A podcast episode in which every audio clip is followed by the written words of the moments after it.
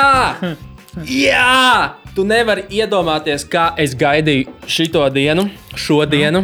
Ir fucking Ziemassvētki pienākuši, man liekas. Ir pienākuši īstie basketbola fanu Ziemassvētki, jo NBA regulārā sezona ir noslēgusies. Viena no, manuprāt, cik es atceros, aizraujošākajām NBA sezonām regulārajām, jo bija pārsteigumi tur, bija pārsteigumi te, bija pārsteigumi Laukumā, labie, laukumā. bija, bija negatīvie pārsteigumi, bija komandas, kas es negaidīju un tika playoffs, bija komandas, kuras mm, visi cerēja, ka būs un gaidīja, ka būs, kuras netika Nu, playoffs. jā. Bet es domāju, ka šodien daudz nerunāsim riņķī apkārt. Kaut kad es domāju, ka beigās mēs varētu iziet cauri tām aktualitātēm, jo es tikko arī vienu saņēmu notifikācijās. Uh, bet, bet es domāju, to galveno fokusu noturam uz izslēgšanu spēļu apskatiem, mm. kaut kādām savām prognozēm, um, pārdomām par to visu. Un tad jau beigās droši vien atliks arī laiks un parunāsim par aktuāliem notikumiem, kas būs tagad vēl. Nu, kas droši vien par ko visi runās tagad, šīs divas dienas līdz plēsoņiem. Mm. Un, un jā, es gribēju pateikt paldies mūsu partneriem. Olibet, Duels. Jū, viss kaut kas, metniekam vēl kaut kas. Un tas nozīmē tikai to, ka jums epizodes laikā būs iespēja tikt pie kaut kā inčīga un uzzināt par šādām tādām interesantām lietām, kas būs pieejamas pie Olibeta. Tiem, kam ir pāri 18 un kas ir īpaši atbildīgi. Bet, nu, vai nečakarējamies vairāk ilgi, jo es visu dienu reāli trinos jau. Es trinos jau un trīcu jau kopš vakardienas, man liekas. Un es piedāvāju sākt tā sākam ar kaut kādām neinteresantajām sērijām. Nu, kur baigi daudz nav ko diskutēt, un ejam uz tādām, kas, kur, kur jau Nu, pakāpeniski kaut kur jau interesantu. tāds, tāds nopietns Jā, nu, kapiņš. Domāju, ka neinteresanta sērija varētu būt Baks Pistons. Austrumos 1,8. Jā, jā, visticamāk, ka jā.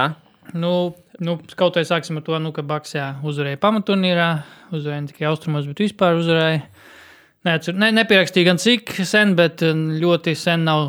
Ļoti ilgiem laikiem 60 uzvaras, atkal ir 60, 22. Un, un nezinu, kas ir BFI. Es pieņemu, ka tas ir kaut kāds uh, bettingodi. Nu, kaut kāds uh, tot, ne toto, bet kaut kāds. Uh, Nu, vienkārši pro- iespēja, ka Lasvegas, notiks. apmēram, jā, un respektīvi, Bakiem ir 94% iespējams, ka viņi uzvarēs šajā sērijā. Un, Surprise. surprise, surprise. Bet, uh, nu, jā, bet, bet, nu, fakts interesants par Bakiem. Uh, viņiem ir ok, dominējuši sezonu. un Jānis MVP ļoti iespējams, vismaz viens no diviem kandidātiem galvenajiem. Uh, bet Baks arī būs iespēja kaut ko tādu salīdzinoši vēsturiski izdarīt. Viņi nav pārvērši pirmo kārtu kopš 2001. gada. Tā kā šogad ir. Kā vēl nekad 2001. gadā pēdējā, kas spēlēja komandā, kāda spēlētāja. Es tad neskatījos NBA Nē, basketbolu. nē, bet nu tā, nu, Reis nē. Alens, Ā, bija nu, komandā. ā, jā. Es, taču, Sems, kas sēls, tāda, tāda pacem tur bija. es zinu, kādā sakarā to, to lasīju. Tajā, ka es skatījos uh, SB Nation rewindu Mhm. par Stepover. Par Iversonu un Tad viņi, tad viņi reflektēja uz 76ers Uz to to ceļu. sezonu, jā. Un tur pa ceļam bija Jā, jā, un Alens ar tu tā saviem. vispār tur viņi diezgan kon, nu, kontroversiāli, liekam, arī netika. Jā, jā, jā, tur tiesnešus. Nu, tur pavilka nedaudz, bija neapmierināti. Jā, viņi varēja, principā, darbu. finālā spēlēt Bakstā komanda. Jep. Bet uh, vispār, nu, par šo pāri, nu, man ir, uh, dažas piezīmes, bet uh, vēl viens incidents, kas parāda to, ka Baks varētu būt, nu, ir ceļā uz kaut ko īpašu, ir tas, ka viņi ir. Uh, Tātad viņi šosezon 45 uzvaras, ar vismaz 10 punktu pārsvaru, un kas labākais līgā rādītājs. Visas Galīgi, galīgi nav maz. Visas kur, komandas, kuras ir bijušas pirmajā vietā šajā rādītājā, uzvar čempionātā. Čempi. Tā, tādu informāciju atradu. Bet vēl joprojām Bakiem traumas. Jā, Joprojām tas Brogdons ir no pēdējās informācijas, ka Brogdons izlaidīs toču visu kārtu. Pirmo. Nu, tas tā, varbūt nav tik liels zaudējums, bet, Nu, jā, bet sūdīgi, ka viņš neiespēlēsies. Jā, Mirotičs joprojām ir ārā. Uh, Donte De Vincenzo. Ū! Es neatceros, no kuras, kuras koledžas viņš ir, bet viņš tā ir tā- tās koledžas un tā štata Maikls Jordans. Ok, ok, Jā, protams, tā protams, iesauka. protams, kā gan citādi. viņam ir iesauka, bet uh, interesants fakts par Jāņa uh, krūto sezonu arī. Viņš, man liekas, jau visu sezonu šitā maucis, bet tagad, laikam, beidzot beidzās sezona ir apkopot, ka viņš šo sezonu ir iemetis 17,5 punktus in the paint, kas ir vispār visvairāk kopš šaka 2000. sākumā. Šāka cipari. Un šāka vēl cipari. interesants, viņam ir 116 unassisted danki šodien, kas ir vairākiem uh, pēdējos 20 gados. Jānis atvel, atvelkās uz, uz, uz, uz trīspunktnieku galu. Jā. Visi Jā. paiet malā un vai ātri vilciens. Man ir vienīgais grūzons, varbūt mazliet par to, ka būtu bijis foršāk, ja Detroit būtu pret Toronto spēlējusi. Nu, Dwayne Casey atgriešanās, jā, jā. jā, jā. Mm. Bet, nu, Detroitā es nezinu, lai ar kā viņiem, nu, zin kā, man liekas, jau par viņas to statusu liecina tas, kā viņi nospēlēja tās pēdējās spēles, kur bija šausmīgs kritiens, kad es vēl pats, nu, surprise, surprise. Viņi krita. Jā, krita. Uh, teica, ka uh, Detroitas visticamāk finišēs kā sestā, Ah. jo viņiem bija pārāk viegls, viegls kalendārs, viņiem mm. bija pietiekami labs, nu, laba forma tajā brīdī, un tagad viņi, man liekas, tur nu, pakās mm. visu, ko varēja pakāst, un, Jā. un, un beigās knap ielīda. Jā, nē, nu, par labu, par sliktu, precīzāk sakot, pistāņu spēlē. Tas, ka vispār Baks, nu, labi, es turpināšu slavināt Baks sezonu. Viņi ir dā. vienīgā raptoriem komanda, kas ir ā, top 5 gan defensive, gan offensive reitingos. Arī noteikti tāds komandas uzvar čempionu tituls. Droši vien, droši vien jā. Un uh, vēl labais, labāk, slikti, slikti spēlē pistoliem tas, ka viņi ir vispār, nu, viņi vispār lēni spēlē. Tas ir skaidrs, jo viņiem principā galvenā spēle ir uz uh, Blake un uz Damondu. Un, uh, bet, nu, teiksim tā, viņi tādi, es pistoniem nedotu, es viņiem iedotu varbūt vienu uzvaru, jo sezonu ir bijuši vispār ļoti strīki. Viņiem bijuši četras. Četras, četru uzvaras, četras, četru un vairāk uzvaru sērijas, un četras, četru un vairāk zaudējumu sērijas. Viņu, bet viņi kaut kādos plēfos iem, iemālušies. Bet es domāju, ka viņi vienu uzvaru paņems, varbūt eh, ceturto spēli, tā kā nu, otro spēli mājās, būs 3-1. Bet neko vairāk nedomāju, ka tur nekas vairāk nenotiks. Jo, principā, nu, Visa spēle notiks uz Blake un, uh, un Andrēja. Vienīgais labais rādītājs, ko es atradu, principā, pistonu sakarā, ir tas, ka viņi ir, uh, viņiem ir offensive re- rebound percentage ir piektie kaut kāda laikam līgā. Jā, Tas bet... neko, bet tepšlā, ka Baks ir laikam labākā rebound defensive rebound. Jā, jā. tieši tā. Un, jā. un Baks vienīgā tā lieta, ko, ko viņi spēlē, ļauj, ir mest trojkas. Un Detroit ar to īpaši Ne, bet- ne, neizceļas. viņi ļoti, viņi saka, viņi tikai uzvaras un zaudē strīki, bet viņi arī spēlē ļoti strīki, ja aiziet, kuriem ir Reģim Džeksonam. Tad labi kaut kādu, jo viņiem tiešām viņiem tā spēle ir ļoti boring, es teikšu godīgi. Ar Dramondu un ar Blaiku. Paranojas vai excitementā. Jā. Kamera beigās nebūs ieslēgta. Nē, Bet, nē, nē, chill. es domāju, nu, šī ir, ja mēs sākam par garlaicīgākajām sērijām, es domāju, šī būtu, varētu būt. Te nebūs nekāda pārpratuma, es domāju. Nu, nevajadzētu. Un uh, nevajadzētu. vispār regulārā sezonā 4-0 uh, vinēja Baks un ar, visu, ar vidēji 15 punktu pārsvaru. Es domāju, ka būs 4-0 arī šeit. Es, es nedodu to pat vienu. Vienu nu, haļāvu var būt, Nu, var bet, būt, bet nu, tikai vienīgi haļāvu. Tikai nu, vienīgi haļāvu. Publika tur tajā pizza hausā, kā viņam tas Caesars, Little Caesars pizza box, kā arēna sauc par pizza box. Uz, uz vienu spēli tur ir tik hype būs, domāju, var vienu, vienu var paņemt. 3-1 un tad tāds. Nu, labi, tad es īstenībā ļoti atbilstoši iedošu pa otru, Nu. pa, pa rietumiem, kur būs Clippers un Golden State. Nu, nevar salīdzināt vispār šo. Mm, jā, un nē. Bet es domāju, ka tur arī būs plus mīnus 4-1 augstākais, 4-0 realistiski. Jo Clippers, Clippers sniegbaltītas nē, bet šīs pelnušķītas stāsts ir beidzies. Mm. Manuprāt, Clipperiem arī nav par ko vispār uztraukties. Viņi ir, viņi ir sasnieguši maksimumu, ko šajā sezonā varēs sasniegt. Un kas no vienas puses ir baigi labi, jo viņi bez stresa varēs kapāt to sēriju. Es domāju, ka viņiem vispār nebūs. Nu, kā Viņiem nav spiediena Zaudēsim, vispār. zaudēsim, Jā, jā. whatever. Viņi tāpat ir tik labā situācijā, sevi nostādījuši kā nu, numur viens Losandželosas uh, destinācija brīviem aģentiem, palielam, milzīga nākotne. Perfekts tas komandas ķīmija. Treneris būs droši vien otrais treneru balsojumā. Un, un, un Jā. Viss tur ir superīgi. Un es domāju, ka jā, vienu tādu uz to, uz to Lūku Viljams paņems. Jā, nu kaut kāda viena lū, kaut kāda trakā spēle, Lūk, Jā, jā. Montres tur pēkšņi. Nu, Montrezam man ir bail par Montrezu, jo Kazins viņam čīsta darīs pāri. Hm. Montrezs ir ļoti mazs priekšcentra. Viņš ir mazs. Un Kazins viņam darīs pāri. Tas, tā, tas būs Jokiča variants kaut kādā brīdī. Varbūt ne visu sēriju, bet vienā brīdī viņam tāds pateiks, nu, vecīt, tu, tu paskaties. Un, un, un vienīgais, kas būs inčīgi, man liekas, skatītājiem, ka viņi būs ātri spēle. Abas komandas spēlē diezgan ātri. Es domāju, ka, jo Clippers šo sezonu tiešām diezgan daudz skrien, viņi ir viena no top 5, man liekas, nu, teiksim, pēc, pēc, pēc to. Uh, uzbrukumi vienā spēlē, mm. un, un būs ātri, būs interesanti. Pārsteigumu, nu nē, nebūs. Jo pirmkārt, tu nevari uzvarēt Golden State, ja tev ir viens džeks komandā, kurš met 20 punktus, un tas ir knapi. Rezervists. Knapi. Tie ir tieši 20 punkti, cik viņš met sezonā. Viņš arī spēlē 27 Un, minūtes. un, un, un tā tu vienkārši nevari. Tev ir par maz. Jā. Tev ir par maz punktu. Skaidrs, ka vispārējie ir forši malači. Jā, jā, jā. It kā arī viņi ir augstu.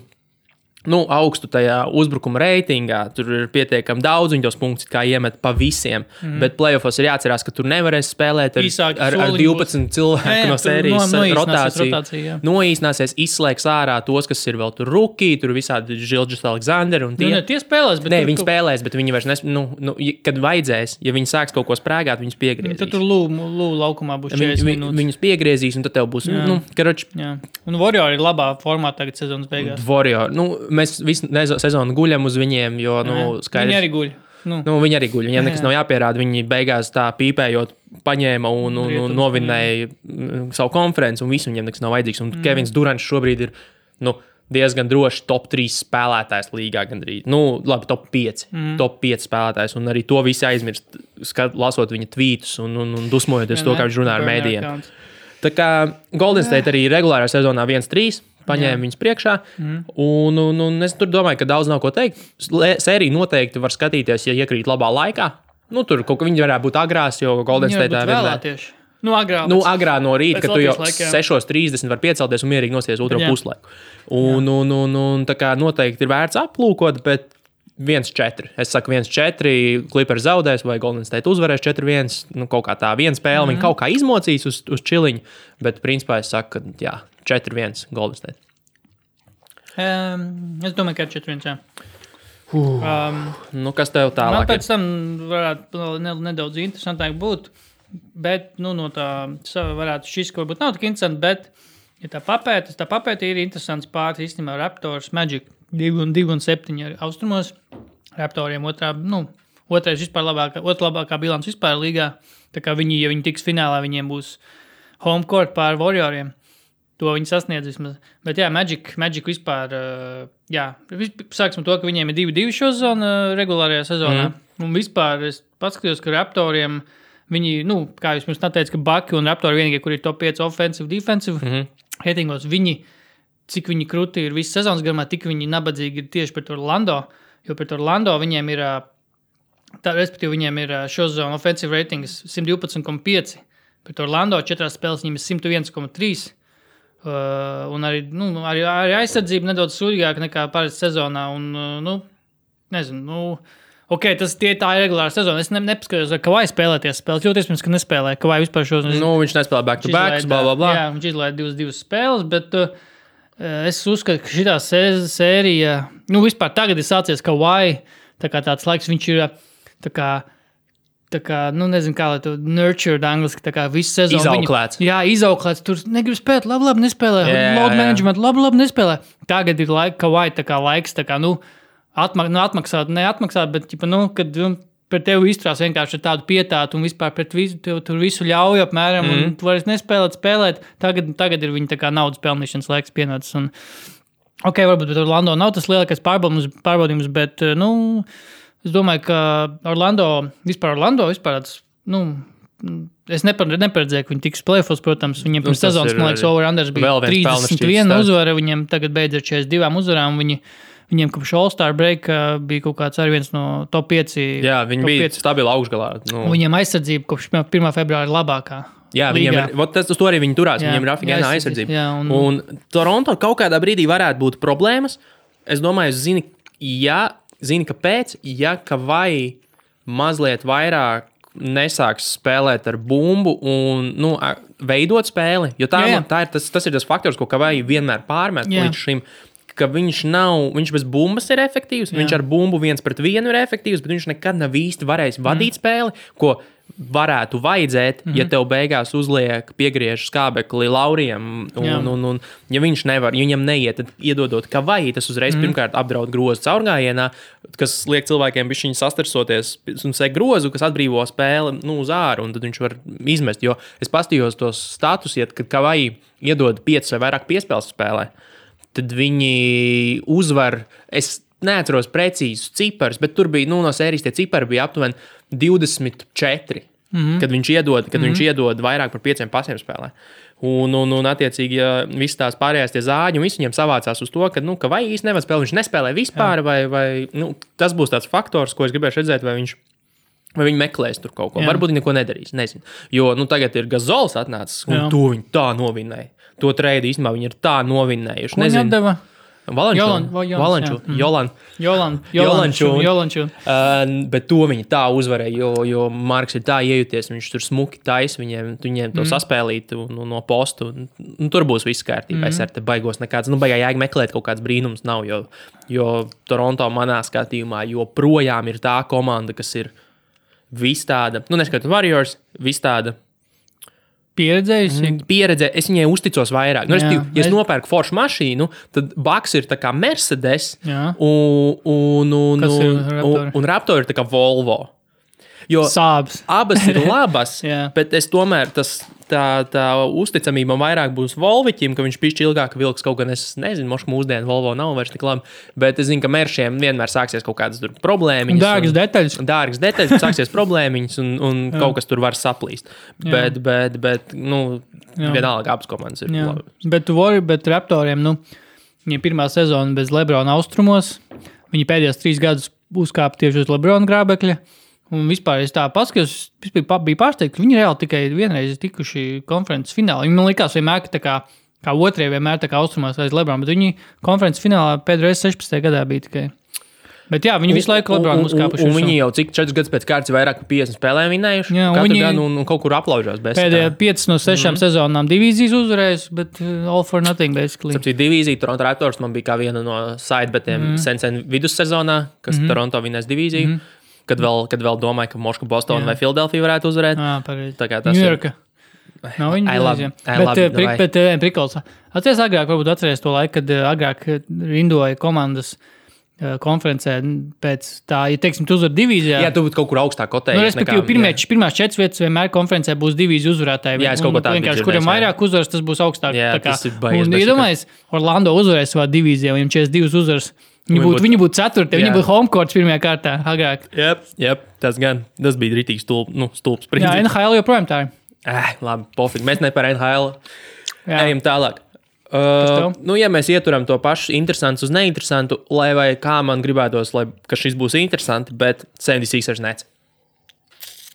76ers nec runā jau, nu, ja skatās tā hipotētiski uz papīra, jā, labākais scenārijs netiem. Mm. -hmm. Sezonas uh, gaitā viņi divi, divi ir nospēlējuši, un arī, arī ne tikai tā, ka tur katrs savās mājās vinējuši, bet apmainījušies. Mm -hmm. Bet, bet Nets playoffs ir pirmo reizi kopš 14. 15. gada sezonas. Mm -hmm. Sikseri turpretī ir, ir šobrīd stei, nu, tajā posmā, kurā tagad vai nekad, Jā. jo, jo viņi vairs nevarēs ar neko aizbildināties. Ši, uh, š, neti ir galīgākie jauniņie tur visi.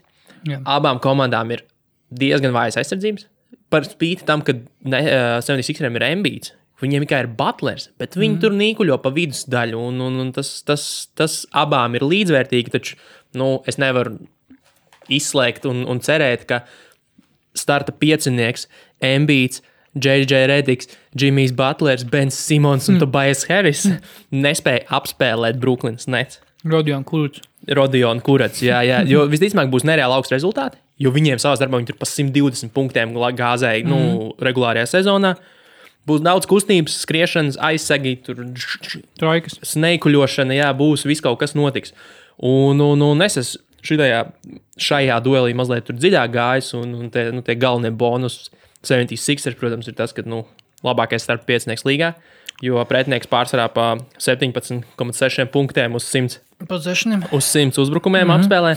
Joels Embīts. Nu, labākais centrs neapšaubām. 27,5 punkts, 4. rezultāts, 13,6. Uh, otrais rezultāts, 3,6 rebound, 3,7 asisti, 1,9 bloki. Un, un, un ja Embīts reāli šobrīd ir sarunā par top 10 spēlētājs līgā, pat augstāk. Daudz, mm -hmm. daudz, nu, viņš pat brīžiem ieslīdēja tajā MVP kandidatūrā, bet, bet viss kaut kā, es nezinu, moš- Nu, Siks ir pārāk nestabils. Nezinu, Nu, nevis- nestabili, varbūt piemirsuši, ka MBD jāsāk ņemt nopietni. Nu, reizēm, ja pagājušajā sezonā viņš tur pa traumām dzīvojās un vēl kaut kas. Un, un, nu, jā, viņiem ir mājas priekšrocības, kas būs ļoti liels, jo viņiem ir sestā labākā bilance mājās. 3D 30 pret 10 viņi ir uzvar, mm -hmm. nu, uzvarējuši. Vidēji par 8 punktiem viņi tur komandas brauc pāri viņām. Kāds ir Brooklynē mājās? Uh, Brooklynē švaks, Brooklynē visur bija švaks. Es neesmu pielīdzinājis, bet, bet, bet, Bet Brooklynē, viņi mājās ir labi. Man pat, nu, es nezinu, vai Brooklynē mājās labi, nebija nekas uz- iespaidīgs. cik labi pēc statistikas, bet tā, tās spēles jau es teicu iepriekš, man patīk skatīties Brooklynas mājas spēles. Tur, tur forša atmosfēra, man liekas, tajā Brooklynas Barclays centrā. Tur Uh, būs hypes. nu, jā, un, un, un Jay-Z sēdīs, sēdīs būs- ar Beyoncé. Jā, Courtside. nē, Brooklynē viss ir kārtībā, bet nu, nevajag arī izrauties no, nu, nevajag braukt prom no realitātes un domāt, ka nu, tik kaut kas Nu, viņi būs. ir tā kā, tā kā kliperi. Viņi ir šobrīd jau priecīgi, es domāju. Tur nav nekādu uh, maldīgu cerību par kaut kādu tur tagad iztikšanu ārā no pirmās kārtas. domāju. Tur, nevien, tur viss ir reālisti, man liekas. Tur, nu, viņi var, protams, aizķerties. Tur viena uzvara mājās noteikti, varbūt divas. Varbūt, nezinu, bet nu, reāli otrajā kārtā es viņas neredzu galīgi. Nav variantu, jo nu, vienīgais, kas var notikt ar 76 eriem, tas ir nu, MBD veselība. zini. trauma. Jā, bet tur nekas nav. Nu, šobrīd bija, tā, bija tas um, traumēto saraksts, mm -hmm. bija tas updates, ka, oh, Embiids varbūt izlaidīs pirmo kārtu, Oi, kas ir bullshit, bullshit, bullshit, viss kārtībā, tas nav taisnība, varat tam neticēt. Uh, Bet cik, viņš, viņu, cik, cik ir runāts, ka viņš šodien ir beigas vesels, bet es tā paskatījos, viņam liekas, Mikrotraumas kaut kādas. Mikrotraumas viņš daudz. Ko izlaiž, kaut kādu load management, bet uh, pagājušajā gadā viņam bija 61 spēle, man liekas, šogad, man liekas, labi, ja 70. Bet nu, tas ir daudz, protams, priekš viņa, jo nu, tas arī bija, viņam jau tas līga, gal galā viņam pat līgums ir, kurā ir, uh, ka viņam konkrēti spēlē ka jānospēlē. Uh, nu, Butlera ego varbūt var tur. Butleram paspīdēt. uh, vispār varētu šis būt tāds, viņam beidzas līgums, Jā, viņam šis varētu būt tāds kontrakts playoffs. jā. Viņš būs Filadelfijā. Nē, nebūs. Domāju, ka ne? nē. Domāju, ka nē. Ņujorkā. Jā, protams. Jā. Uh, Campbell. Simons metiens vienmēr var, nu, var sataisīt sūdzu, kā, pie, nu, kā mēs redzējām pagājušajā gadā. Mm. Bet nu, es domāju, ka nu, jau tur vairs nav par ko raizēties, ka tur ir Tobais Harris un vispār. Nu, un tad, kad nu, uz soliņa tomēr viņiem ir Bobans Marjanovičs, tur Maiks. Maiks Skots un Maiks kas tur ir. Skots, TJs. McConnells. Nu, tas nav baigi iespējams soliņš. Un, ja mēs paskatāmies uz soliņiem, tad Brooklynē tur ir labāk džeki. Tur ir Kāris Levērts, tur ir Dienvidīs, kas nāks no bankas. Un tur mm. es domāju, ka Kuruts nāks no bankas arī. Nē, domāju, Kuruts nāks- Nu, Es domāju, viņa plēfos tā kā neuzticēsies tā. Nu, Es tieši domāju, ja par to pieskaršos. Bet nu, tas pats netu tādā ziņā ir arī vienīgā labā lieta, Plēnam, ir tā viņa kā komandas ķīmija, ka viņi ir labi saspēlējušies. Viņi, viņiem būs spēlēs droši vien tā jautri un atbrīvot, visticamāk, baigi neiesprings. Nu, interesanti tas, ka viņiem ir labs eh, pick and rolls un, un labi, labi uzbrukumi pēc dribla, kas arī sagādā, ko arī teica Maiks Browns. Ka, nu, Maiks Browns, kurš Browns? šitais, Breds Browns? Breds Browns, zemā. Maiks Browns out of the league. Nu, Breds Browns, Breds Browns teica, ka tā ir viena no viņa problēmām. Nu, Pick and roll 76ers aizsardzība? Jā, nu, mm. nosaka tos, tos pick and roll. Uh, bet tā problēma viņiem ir tas, ka viņi met nenormāli daudz sodiņus ar nenormāli zemu procentu. Fil- ku- Brooklyn. Brooklyn? Iedomājieties, Brooklyn izmet 25,5 spēlē, kas ir trešais rādītājs. Un galvenie mazētāji? 74,5%. Ah, nav tik traģiski. 24. rezultāts līgā. Ah, Un, un, un nu, pilnīgi nekāda playoff pieredze pa lielam, jo tur Tur, ir man liekas, neviens nav pelēju. nu, Dudlīs Tur ir Joe Harris ar divām minūtēm spēlē. 14. un 15. gadā. A, Tur ir komandā? Clevelandā? Dienvidīs ar divām minūtēm un, un vienu spēli 15. un 16. komandā gadā laikam. Detroitā. Jā. Mm. Uh, un tad ir, jā, tad ir Alans Krābe, kurš, Portlandā. kurš Portlandā nospēlēja trīs sezonas. Dudleys? Demārs Karols, bet viņam, Ah, liekas, Demārs kaut kāda trauma šobrīd ir. Demārs Karls, Raptors, jā. Un, un, un tā um, Dudlīs, protams. Dudlīs visu. Un nu, tas, ka treneris nav spēlējis plēfos. Mm, Kā asistents tikai. Atkinson, nu jā, bet. Pa Kam viņš bija asistents? Ne jau Popovičam. Nē, toč, man liekas, ka Kaut kam es nezinu, mazākam nedaudz. Nav svarīgi viņam, kā headcoacham, protams, ka nav Nu, pieredzes, jā. jo tā ir viņa pirmā komanda. Mhm. Mm, mēdz teikt, un pamatot, ka Brooklyna nespēlē pārāk efektīvi.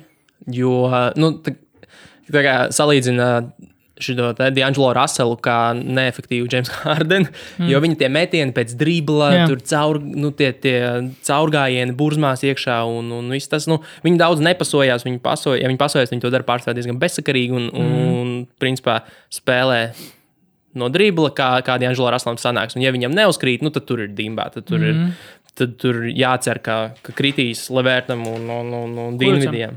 Nu, Kurcam, protams, protams, protams. Un aizsardzība. Aizsardzība viņam ir švaka. Ar mm -hmm. visu to, kā Alens tur slauka, viņus būs interesanti, ap citu Alenu pret, pret MB pastīties. Tas būs interesanti, jo tur būs bijuši viņa postapiņi un, un, un tā tālāk un tā joprojām. Bet par Kurcu, nu, Kurcs ir malicis, nospēlējis 63 spēles. Lielāko daļu gāja pamatā. Tur bija kaut kāds 40, viņam ko 46, man liekas. 45. Jā. Jā, pirmais gads, 20 gadu vecumā, playoff. Kristus Nu. no. Porziņš nav Nu, nevienu projām reizi nav. playoffos. Un kāpēc es domāju, ka viņam, ne, viņam nebūs tik liels spēles laiks? Jo es domāju, ka Atkinsons bija nomīzījis. Man Mm. ir aizdoms, ka Atkinsons varētu mazliet noraustīties un laist mm. tos pašus, tos Dudley's Dudleys, un Krabus. Jeffersons un tos. Jo, nu, nezinu, varbūt viņam iedos kaut kādu to vienu, vienu spēli, pierādi sevi. Mm. -hmm. Un, ja tur viņš kaut ko, tad es domāju, ka viņš baigi daudz nespēlēs. Kas, kas man noved pie vienas citas tēmas, Nu, nu. kur mūsu draugi Olibet Mm. savā portālā ir izlikuši likmi, ko es ar viņiem sarunāju, lai viņi izliek. Kurš? Jā, un tas ir, kurš nu. iemetīs vairāk punktu um, pirmās kārtas. Nu, visā pirmajā kārtā. Pirmajā kārtā. Kopā, skaitot visus, visus, visus punktus kopā, kurš iemetīs vairāk. Rodions Kuruts vai Dāvs Bērtāns. Mm. Koeficients uz Dāvu Bērtānu 1,75. Mm -hmm. Koeficients uz Kuruts 1,95. nu, es liktu uz dāvi. Es teiktu, ka ir, Dāvim ir negodīgi augsts koeficients. Jā, Par dāvu mēs vēl parunāsim, bet tā īsais rezumē ir tas, ka dāvja loma noteikti būs augstāka un tur būs vairāk spēļu. Es domāju, ka tajā Jā. sērijā būs vairāk spēļu Jā. nekā šajā sērijā. Tas nozīmē, ka man liekas, ka tas ir tāds. Var, var nozagt mazliet, mazliet piķi, mm. runājot metaforās, bet tikai no 18 gadu vecuma un atbildīgi. Un atcerieties, ka šeit ir viens, viens nu, tāds pie, piebilde, ka maksimālais laimests var būt 50 eiro. Tas nozīmē, ja piemēram koeficients ir 1,5, tu maksimālā naudas summa, ko tu vari uzlikt, ir 100 eiro, lai vinnētu 50. ah, laimes. Respektīvi, laimes, tu esi, tu esi mm -hmm. limitēts tikai laimes lielumā, un laimes lielums ir 50 eiro. Tā kā man patīk dāvis, man patīk dāvis šajā, šajā keisā, un, bet tam mēs vēl pieskarsimies mm. mazliet vēlāk. Un tad man ir, teiksim, tā, kādos gadījumos uzvar 76ers? Mm. Nu, ja ir, principā, metot visu savu pārlieku lielo talantu virsū. Brooklynai, jo nu, tur ir nu, meistarības līmenis, tur ir absolūti mm. nomiet, nomā, nospiedošs Jā. un netraumēties. Ja neviens netraumēsies, tad pārsteigumu nebūs. Ticamāk. Kā uzvar? Kas? Cik spēles? Uh, tūlīt, kā uzvar nets. Nu, sa sametot daudz trīņus, un ja Dienvidas Rasels nekad neatzīs, jo teorētiski, ja mēs paskatāmies uz tiem, uz tiem rādītājiem, cik viņi procentuāli met trīņus, viņi met Jā. ļoti daudz, viņi ir augšgalam tuvojas, nu kā Houstonē līdzīgi. Bet tā otra problēma tā, ka viņiem tie pārējie metieni ir nevis metieni zem groza, nu, zem groza vai no, no, no, no, no sodlaukuma, bet tie ir metieni no pustālajām distancēm, mm -hmm. kas ir bez, bezsakarīgi metieni. Un, nu jā, Dienvidiem un Levērtam mēģinot saraut gabalos no 76 rezerves, bet es nedomāju, ka tas notiks vairāk kā vienā spēlē. Mm -hmm. Viena spēle aizsvilsies. Dienvidas Rasels no šiem iemetīs 50 punktus, un tur, um, tur 25 iemetīs Dienvidīs, Rodions Kuruts vēl uh, 15. Iedankos pāri. Iedankos Embiidam. pāri Embīdam, un sērija noslēgsies 4-1 76 labā. Tas ir mans Fair enough, jā, jā, tas ir godīgi, es domāju. Oh, Lēšam tālāk. Jā, kādā, kādā, kādā sacībā. Uh, nu, es nezinu, saku, ko, ko tu uzskati man- par Nu, pienācīgu. Nē, nu mans ir nākamais, es domāju, ļoti interesants. Ir. Man ir um, rietumu 4. un 5. Mm, ah, vai tad izējām cauri manējiem? Jā, nu Tad, vienkārši. tad, man, tad man liekas, ka Pacers un Celtics nebūs tik interesanti, kā mums visiem liekas. Celtics. par labu. Jā, es domāju, ka Celtics vinnēs. Es domāju, ka viņi vinnēs 4-1. Mm. Un savā starpā sezonā 3-1 Celtics jau ir bijis. Mm. -hmm. Komandas ir nenormāli līdzīgas. Viņas pēc spēles stila ir absolūti līdzīgas. Gan visos uh, uzbrukuma aizsardzības spēles stils, viss tas ir tik ļoti līdzīgs, kā, nu, kā principā, kas spogulī pasties. Ja tu apstīsies tos stats, tur ir praktiski viens un tas pats. Viņiem ir daudz roll labām komandām, kur, protams, Kairijs. Otrā pusē Mails Turners un, un, un kopā ar, ar partneriem, jo principā viņš bieži vien kā rolmens. Nu, bumbu, bumbu pabeidz, bet abas komandas arī diezgan labi aizsargājas mm -hmm. pret, pret roll. Tas nozīmē, ka tur būs interesanti paskatīties, kurš būs stiprāks - Mails Turners vai Kairijs Irvings. Un, un, mm -hmm. un, un, un plus mīnus arī vienādi. Viņas ir abas spēlējušas pret 50 plus komandām, kas ir nav tā, ka tur Paceri ir savu to vietu saglabājuši, vinējot tādus nišakus. Nē, viņi ir diezgan normāli. Abi divas. Nu, nu, respektīvi, nevis nav teikts, ka Paceri baigi labi spēlē, bet mm. Bostonā nespēlē īpaši labāk. Un, un, un jā, nu, Bostonas tā galvenā fiška ir trojkas. Trojkas, trojkas, trojkas. Viņi met daudz, viņi met precīzi. Un vajadzēs droši vien, lai Jēlens Browns met tuvāk saviem karjeras 36%, nevis kaut kādiem 3-2, cik viņam tagad, vai 3-4 pēdējā laikā jau ir. Horfords, kurš, kurš vilks ārā droši vien Mails Turner no, no, Saboni. no, no nu, vat Sabonis. Sabonis ir tāds X faktors, kurš mm. kur redzēs, kā viņš būs. Bet nu, skaidrs, ka te ir uh, Mailsam Turneram ir jātaisa tas līps. Jo bez Mails Turnera tev Bogdanovičs nevar būt labākais skorers komandā. Nu, tas tā nedrīkst būt Jā. plēsofos. Tev Mailsam Turneram būs jāmet vecāks. Viņš nevarēs tur, cik viņam bija kaut kāda 11. 12. Uh, kaut kaut kur man bija pieminēta. Nu, 12. Nu, 12 maz, nu, nenormāli maz. Un, respektīvi, ja tu gribi, tur nav variantu. Tad mm. tur ir Mhm. vispārējie tādi jangi un vēl kaut kādi. Uh, Tā ir Rīgas. Tā ir Rīgas, jā, Kolisons un, un, un, un, un, un, un tā tālāk. Un tā joprojām. Un tad Bostonai nu, tas dziļums ir vaiprātīgs, mājas mm. laukums, kas tur vienmēr ir sūdīgi spēlēt. Un vienīgais mīnus, ko es redzu Bostonā šobrīd, ir tikai tas, ka viņi paši savā starpā saķers, sakasīsies. Pretējā gadījumā viņi ir līdzīgi visos rādītājos, bet Bostonas potenciāls. Nu, jo, ja, ja Pacers šobrīd sit griestus savam, savām iespējām, tad nu, Bostonas potenciāls tur ir vēl. Mm. Un, un, un, ja atverās Heivards, kas būs nu, liels X faktors, tad, tad es domāju, tur nekādiem pārsteigumiem nevajadzētu būt. Un, nu, jā, Paceriem es teiktu, ka ir vienīgā cerība ir Mails Turners. Mails Turners 22 gadi viņam joprojām tikai īstenībā. Jā, viņš ir poziņš. jauns. Vienā gadā poziņš draftē. Un, un viņš reāli ir nu, aizsardzības, aizsardzības, Aizsardzības spēlētājs, gada, aizsardzības gada spēlētājs plēnām tajā sarunā. Pilnīgi droši top trīniekā es teiktu, kad jo viņam ir tas defensīvs vinšērs, kas ir, kas mm. ir advancētie stati, ko viņš, cik viņš uzvaras ar savu aizsardzību, mm. nopelna. Viņam ir septītais rezultāts līgās. Mm un, un, un, un, nu, jā, es nezinu, tas arī ir īsti vienīgais, jo ja tev ir Bogdanovičs un pāris lomu spēlētāji, un neviens nemet. Veselīs div- Matjūs, pavisam aizmirst. Jā, bet Veselīs Matjūs tāpat tev neuztaisīs spēli. Nu, nē, Veselīs Veselīs Matjūs var iemest, varbūt savus metienus, bet mm. viņš netaisīs spēli, bet tur Mazam Turneram būs jātaisa, jātaisa spēle. Un, un, un jā, nu, ja vēl atverās teikums, ap cik teikums nav tik sūdīgs kā vismālē. Nu, Es- viņam, nu, viņi gaidīja lielo līpu vienkārši Jā, sezonu. gaidīju, bet es paskatījos, viņš regulārā sezonā ir nospēlējis labāk nekā pagājušajā gadā. Mm. Viņa visi viņa stati ir labāk nekā pagājušajā gadā, izņemot metienu, varbūt, un tur mm. bija šī kobe. Jā. Pieslēdzās. Viņam vajadzēja pārstāt tēlot kobi, iet uz grozu un visu. Un es domāju, mm. ka tur viss būs kārtībā, jo, jo kad viņš to darīs regulārajā sezonas spēlēs pret Paceriem, tur viss bija, viss bija chill. Mm. Un kas viens ir Celtiku slepenais ierocis, kas arī nav sanācis nu, traumu dēļ daudz, kad viņi spēlē Bains ar Horfordu kopā Mm, jā. tā kompānija, viņi nav nospēlējuši daudz, 163 minūtes, bet tā kompānija uz 100 uzbrukumiem visus apspēlē par 8,5 punktiem. Mm -hmm. Un es domāju, ka noteikti tas tiks pamēģināts. Tad, un, ja tas, ja tas sanāk, tad tur, domāju, tur varētu diezgan ātri demoralizēt Pacers. Mm. Un, un, jā, nu. mm.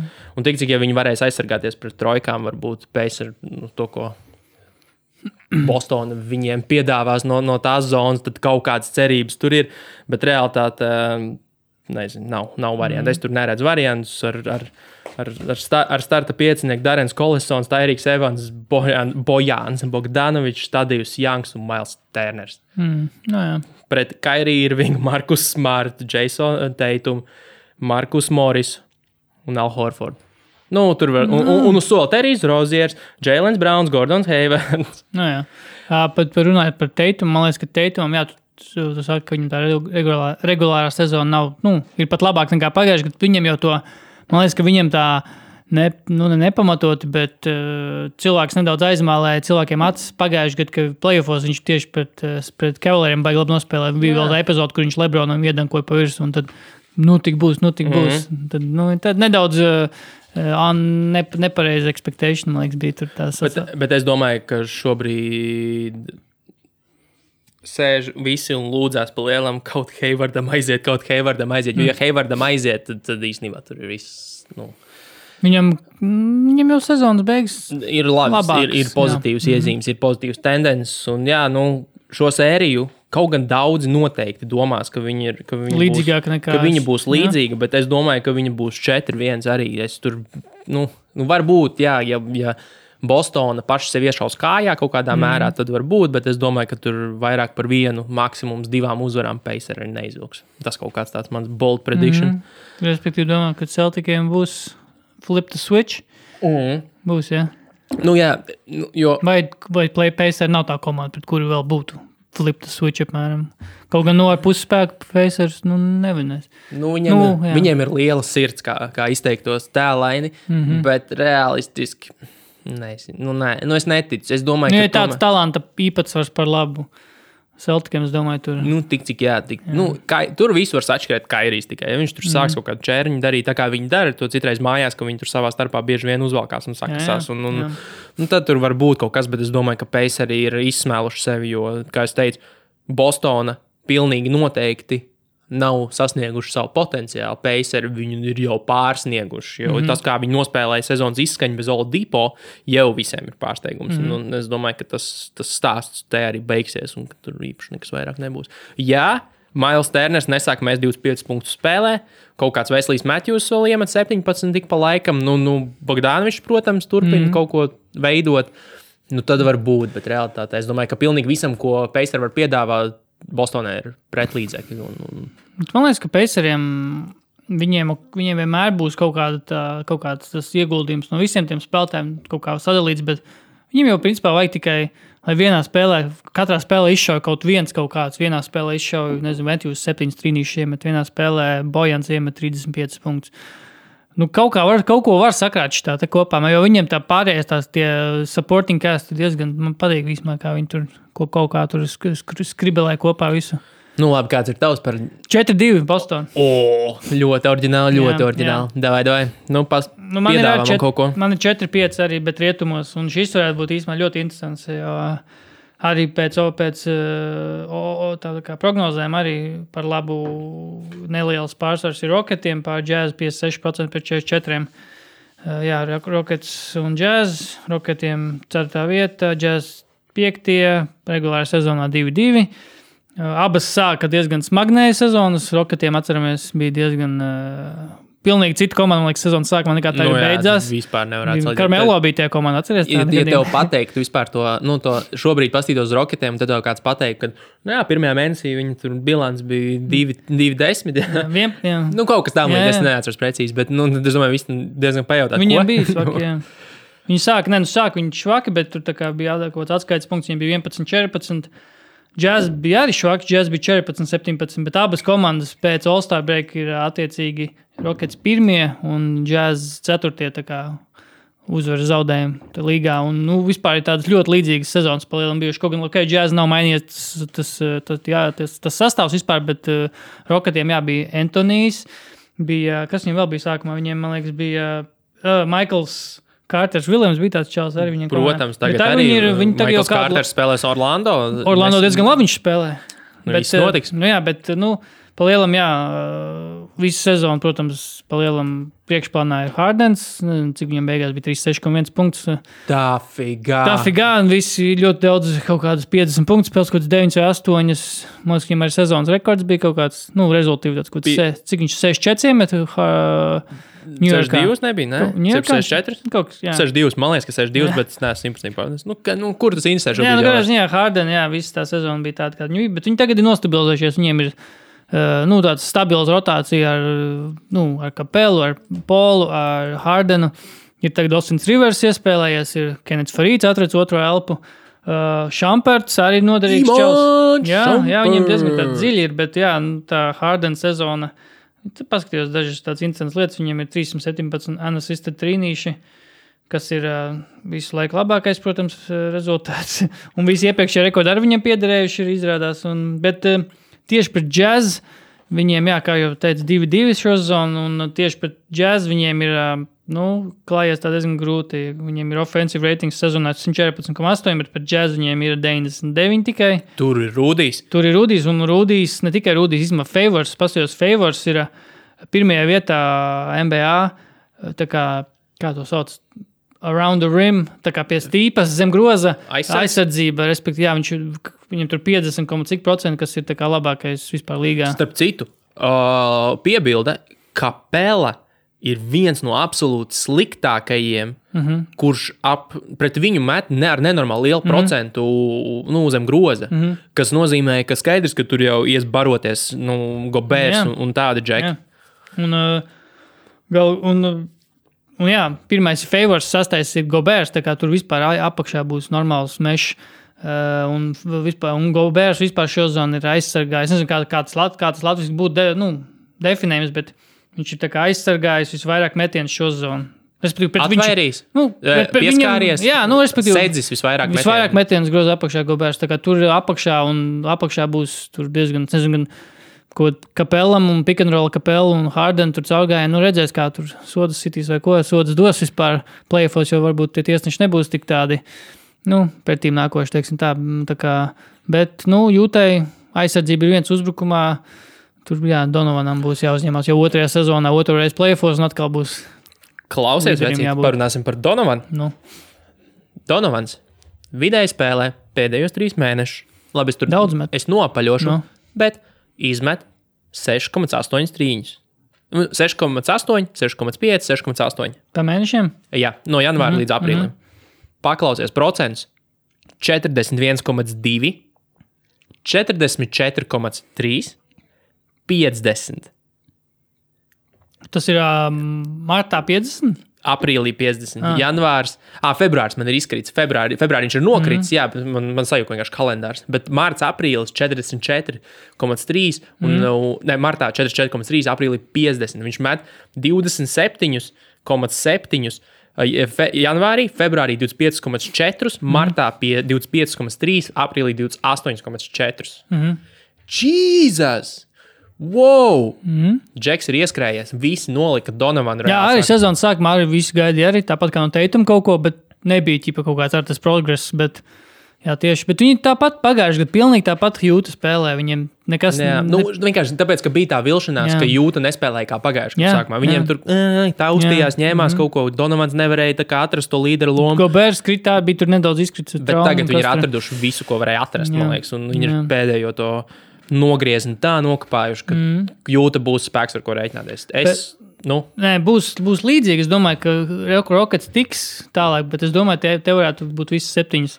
Jo, ok, Hardens ir viens Hardenam, šos no 78 spēles pastījos Hardens. Uh, nu, ņemot vērā, kāds viņam bija, cik viņam liels slodzi šogad bija vispār. Viņš jau iepriekšējās divas sezonas uh, playoffs zem 30% metas trojkas. Mm. Es domāju, ka varētu arī šogad būt tāds neliels struggles. Pols ir it kā nedaudz atpūties. Viņš šodien, cik viņš nospēlēja, 67 spēles tikai, ne, 58 polam spēles šogad tikai. Kā mēs zinām, Pols pagājušajā gadā neīstajā laikā notraumējās. Kā, Jā, jā. nu, es neliku liels cerības, ka Pols šogad būs pilnībā vesels. top notch 100%. Nebūs, un es domāju, ka nē, kapela ir tāds mm, šeidī. Nu, tu tā kā pele, godīgi sakot, pret. Nu, tā, viņu, viņa tā īpatnības dēļ, ka viņš nav baigais aizsardzības ankurs pret jūtu, tas būs. Wow, mm. Tur būs ko darīt. Tur viņam reāli būs ko darīt. Un plus vēl tas arī, tur jau tā lieta, tas palielinātais nu, darba apjoms mm. noteikti nenāks par labu viņa veselībai. Nu, nekādā mm. variantā. tā Kā, Nu, jā. Tā kā jā, nē, nu, šī būs, man liekas, interesantākā pirmās kārtas. Pirmās kārtas duels. Kaut gan es zinu, ka tev vēl viens ir vēl viens interesants. Uh, jā, man būs, man būs, manuprāt, aizraujošākais. Es nezinu, varbūt. Nu, Ne, viņš zina, kāpēc viņš nebūs rezultātu ziņā, bet viņš būs, Viņš būs skatāmākais. baudāms. Jā. Jā. jā. Bet vispirms pievērsīsimies Dāvim Bērtānam, kurš spēlē tādā komandā kā San Antonio Spurs. Joprojām eksistē tāda komanda. Spēlē pagaidi. Dāvis visas trīs sezonas playoffs. Nu jā, loģiski. Spurs. Easy. Dāvis ir Easy playoff game. mašīna. Nē, nē, nē, bet šogad Dāvis būs, Dāvim būs noteikti lielāka loma, jo bez, bez Dāvis Spurs nav tie Spurs. Un, un, un spēlē viņi pret Nagitiem, izvilka laimīgo lozi. Jā, mēs tieši liekas, pagājušajā vai aizpagājušajā. Nu, mēs esam par to runājuši. Būtu jā, jā. baigi labi, ja Spurs trapītu nuggets. Savā starpā 2-2.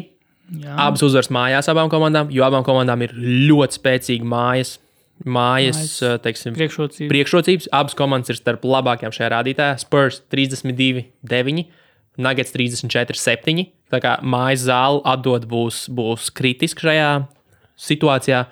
Spurs ar popu 22 sezonas pēc kārtas. Playoffs ne, nebā, ne, netaisās apstāties. Kā daudz komentē, viņš cer, ka Popovičs vēl turpinās karjeru. Stop, stop. Es domāju, man salūzīs sirds, ja man būtu vēl kaut kāda popa farewell tūra šogad jānoskatās. Mm.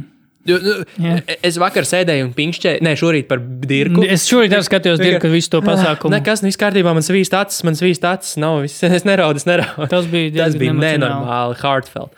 Un, un jā, nu te, ir- te būs atkal tāds rītīgs clash, jo Nugget ir plēfos kopš di- 12. 13. gada sezonas pirmo reizi, kur viņi iz- izlidoja pirmajā kārtā. Jaunie pret vecajiem. Nuggets piektā jaunākā komanda, visi jaunākā playoff komanda Mm.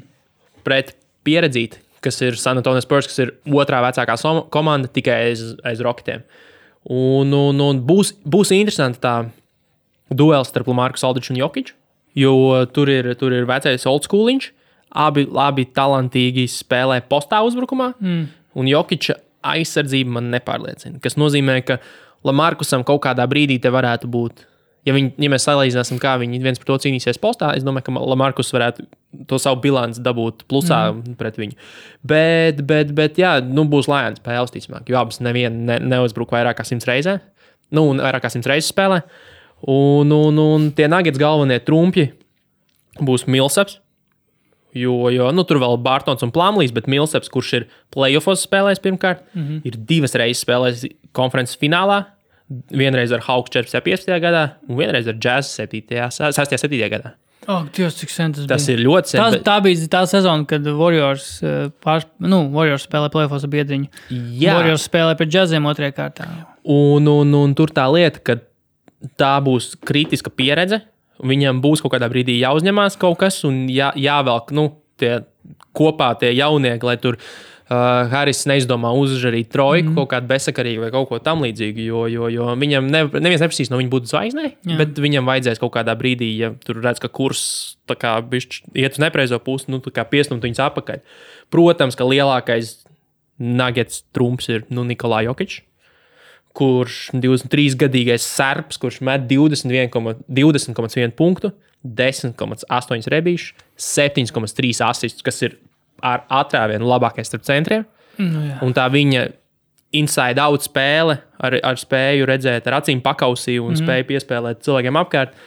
Nu, nevelti nogādāja viņu All-Star, All-Star weekendā, un, un paralēli arī ilgu laiku viņš figurēja kā MVP kandidāts, bet man liekas, ka tas bija bišķiņa stretch. roza, bišķiņa rozā brīlis. Mm. Mums bija, jep. un tas Jokic, tas spē, spē, spēja diriģēt spēli, ir, ir atsaucās arī uz vienu interesantu elementu, kur Nuggets ir pārliecinoši labākie, kā to sauc, ieskriešanās vai cutting angliski. Kad kā, Ā, nu, ieraušanās. Jā, nu, ieraušanās, kad, kad Jokčam ir bumba, un mm. kāds kaut kur kaut kur, jā, un viņš viņam kādu pocket meklē, jā. pēsiņu vai kaut ko mm. tādu nomet, viņi reāli 1,34 punktus uz tādu vienu mēģinājumu mm. gūst, kas ir labākais rezultāts.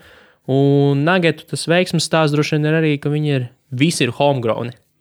Visi spēlētāji, kas tur spēlē, nu, labi, izņemot Milsa, bet visi tie jaunie, jaunais kodols mm. ir, ir, ir, Nu, ir. vismaz labi kļuva Denverā. kad- Jā, jā, nu, ne, nu kā, nu, viņi vislielākā daļa ir tur Nu, Bartons bija uh, Portlandā. nu, lomu, spēlē, mm. lomu pieredzi spēlētāji, bet Jokic, uh, Harris, uh, Džamals. Visi ir uh, savējie. Tur tie ir- kaut kādi, tie, tie kurus vārdus, nezinu, viens Bīslīs un Maliks kāds- Bīslīs. Un vēl viens. Viņš arī ir. Un, un, un Un bija, Alans, ne Alans kaut kāds. Kaut, Bija. nu, tie kaut kādi tur, jā, jā, jā. To, tos es vispār pat tā neesmu, nezinu pat viņu vārdus, bet es zinu, ka viņi tur baigi, baigi, nu, svarīgi, ja viņiem tie komandā ir. nu, jā, un viņiem pēdējā, nu, pēdējā, ne, bet pa visu sezonu ir top 10 uzbrukums, top 10 aizsardzība, vairāk uz to sezonas pirmo pusi, jo jā. aiz All-Star weekendu viņi Pēc kā bišķi- viņi ir. uzbrukums nereāli nobruka. Jā. Viņi aizgāja galīgā, kaut kāds 20. uzbrukums viņiem, man liekas, pēc All-Star weekenda. Aizsardzība plus mīnus viņi tā kā saglabāja, bet uzbrukums nogāzās. Nu, pēc Olstrā break viņi bija vienkārši pa lielam a- average komanda. Vrek. Un, un jā, nu, tie, tie mīnus galvenām ir nu, tas, ka viņi ir jauni. Neviens tur neko nav pieredzējis, izņemot Milsapu. Normāli, nu, labi, tur Plumlīs un Bārtons. Nu, tā, Ā, nu, Plumlees tā viņu tā pieredze, ok. Treneris, treneris, tur treneru duels vispār ir kā diena pret nakti. Tur pats jau jokojuši, teiks, te kā viņam Malone. Nē, Maiks viņa- Malons. Maiks Malons, jā, jā. Uh, jau jokoja, ka nu, popam ir pieci gradzeni, man ir. Uh, Pieci bērni. man, nē, man ir, man ir laulības gradzens. Jā, mēs. nu, un, tā tas, tas, būs, tas būs faktors. Tas, ko viņi daudz, viņi ļoti daudz atļauj stūri trīņus mest. Nenormāli daudz, visvairāk no visiem pārsvarā. Un pret Spurs tas ir. Vai. Spurs met? tu- Spurs met, trīņus, jā? Spurs met ar aфиgenāko procentu, mm pār pa 42. Tur, nu, mm. Vaiprātīgs procents.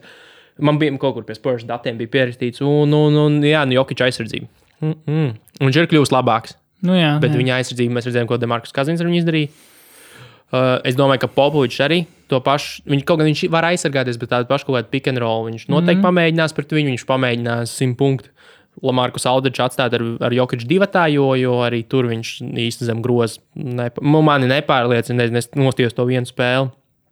Uh, un, nu, to vienu spēli, kas, kas bija pret Golden State, un man bēdīgi palika savā ziņā. Hmm. O, jā, Spurs. Nu, viennozīmīgi viena no pieredzējušākajām komandām. Pops, Lamarcus Aldrichs, Drozens, Rudijs Gejs. Po, Spurs dara visu tā, kā viņi, tā kā Spurs to vienmēr darījuši. Viņi neizdomā Ameriku, viņi turās pie, fun, viņi izdara pareizi tās lietas, kas neprasa lielu talantu. Viņi ne, ne, ne, nepieļauj kļūdas, 12,1 kļūdu spēlē, pirmais rezultāts. Bet arī tas nu, skaidrs arī uh, ar to, ka viņi liek bumbu nekustina. Respektīvi, ja viņiem nav 13, ne 14 gada sastāvā un, un, un tā nu, iespēja tā spēlēt, viņi to nedara. Un tas ir, tas ir liecina par daudz ko, ka tu nespē, neskrien kaut kam pakaļ. Stila pēc, tu mm -hmm. dari to, ko tu vari izdarīt. Un tas būs viņa lielākais trumps, jo viņi ir nenormāli disciplinēti, met sodus labi un maz sītsods. Mm -hmm. Nenormāli efektīvi, izmet maz trīņus, bet met ar 40,9%. Un, un, un catch and shoots viņi met ar, ar, ar 57,6%. Hmm. Kas nav slikts rādītājs. Un, un, un jā, nu, skaidrs, kā jau pieminēju, viņi, viņi, viņi ir labākā. Citā, jā, kļūda. kļūda. Catch and shoots viņi met ar 40,9%. Un, nu, Maz, kas kļūt. ir 57? 57 viņi met uh, vispār tos metienus kā tādus, met, metienu frekvenci. Viņiem mm. ir palielinājums 57% ir catch and shoot metieni, ko viņi met nu, daudz, nu, pietiekami daudz un ar labu precizitāti. Jo viņi met, nu, meklē brīvos cilvēkus. Un, un, un, un, un, un, un, jā, nu, labākā trīs punktu komanda, kas ir 39,2 ir, ir viņu, viņu rādītājs. Uh, un te ir tas stāsts, par ko es jau esmu runājis šajā podkāstā par to, ka viņi ir ritīgi emulatori. Mm. Ka viņi var kāpāt divās, divās palielam.